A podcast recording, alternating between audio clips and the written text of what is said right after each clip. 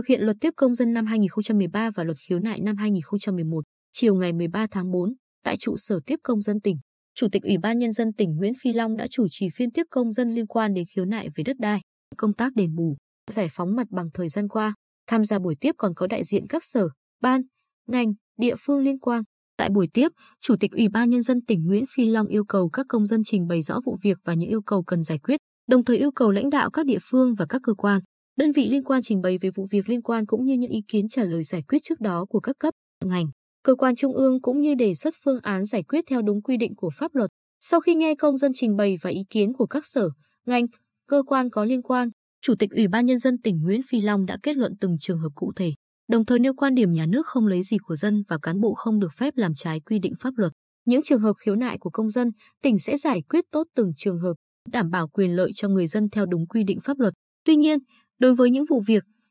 trường hợp đã giải quyết đúng quy định thì công dân cũng nên chấp hành theo quy định pháp luật. Chủ tịch Ủy ban Nhân dân tỉnh cũng khẳng định việc tập trung tiếp công dân, giải quyết khiếu nại, tố cáo sẽ góp phần đảm bảo quyền, lợi ích chính đáng cho người dân, qua đó góp phần giữ vững an ninh chính trị, trật tự an toàn xã hội cũng như phát triển kinh tế tại địa phương.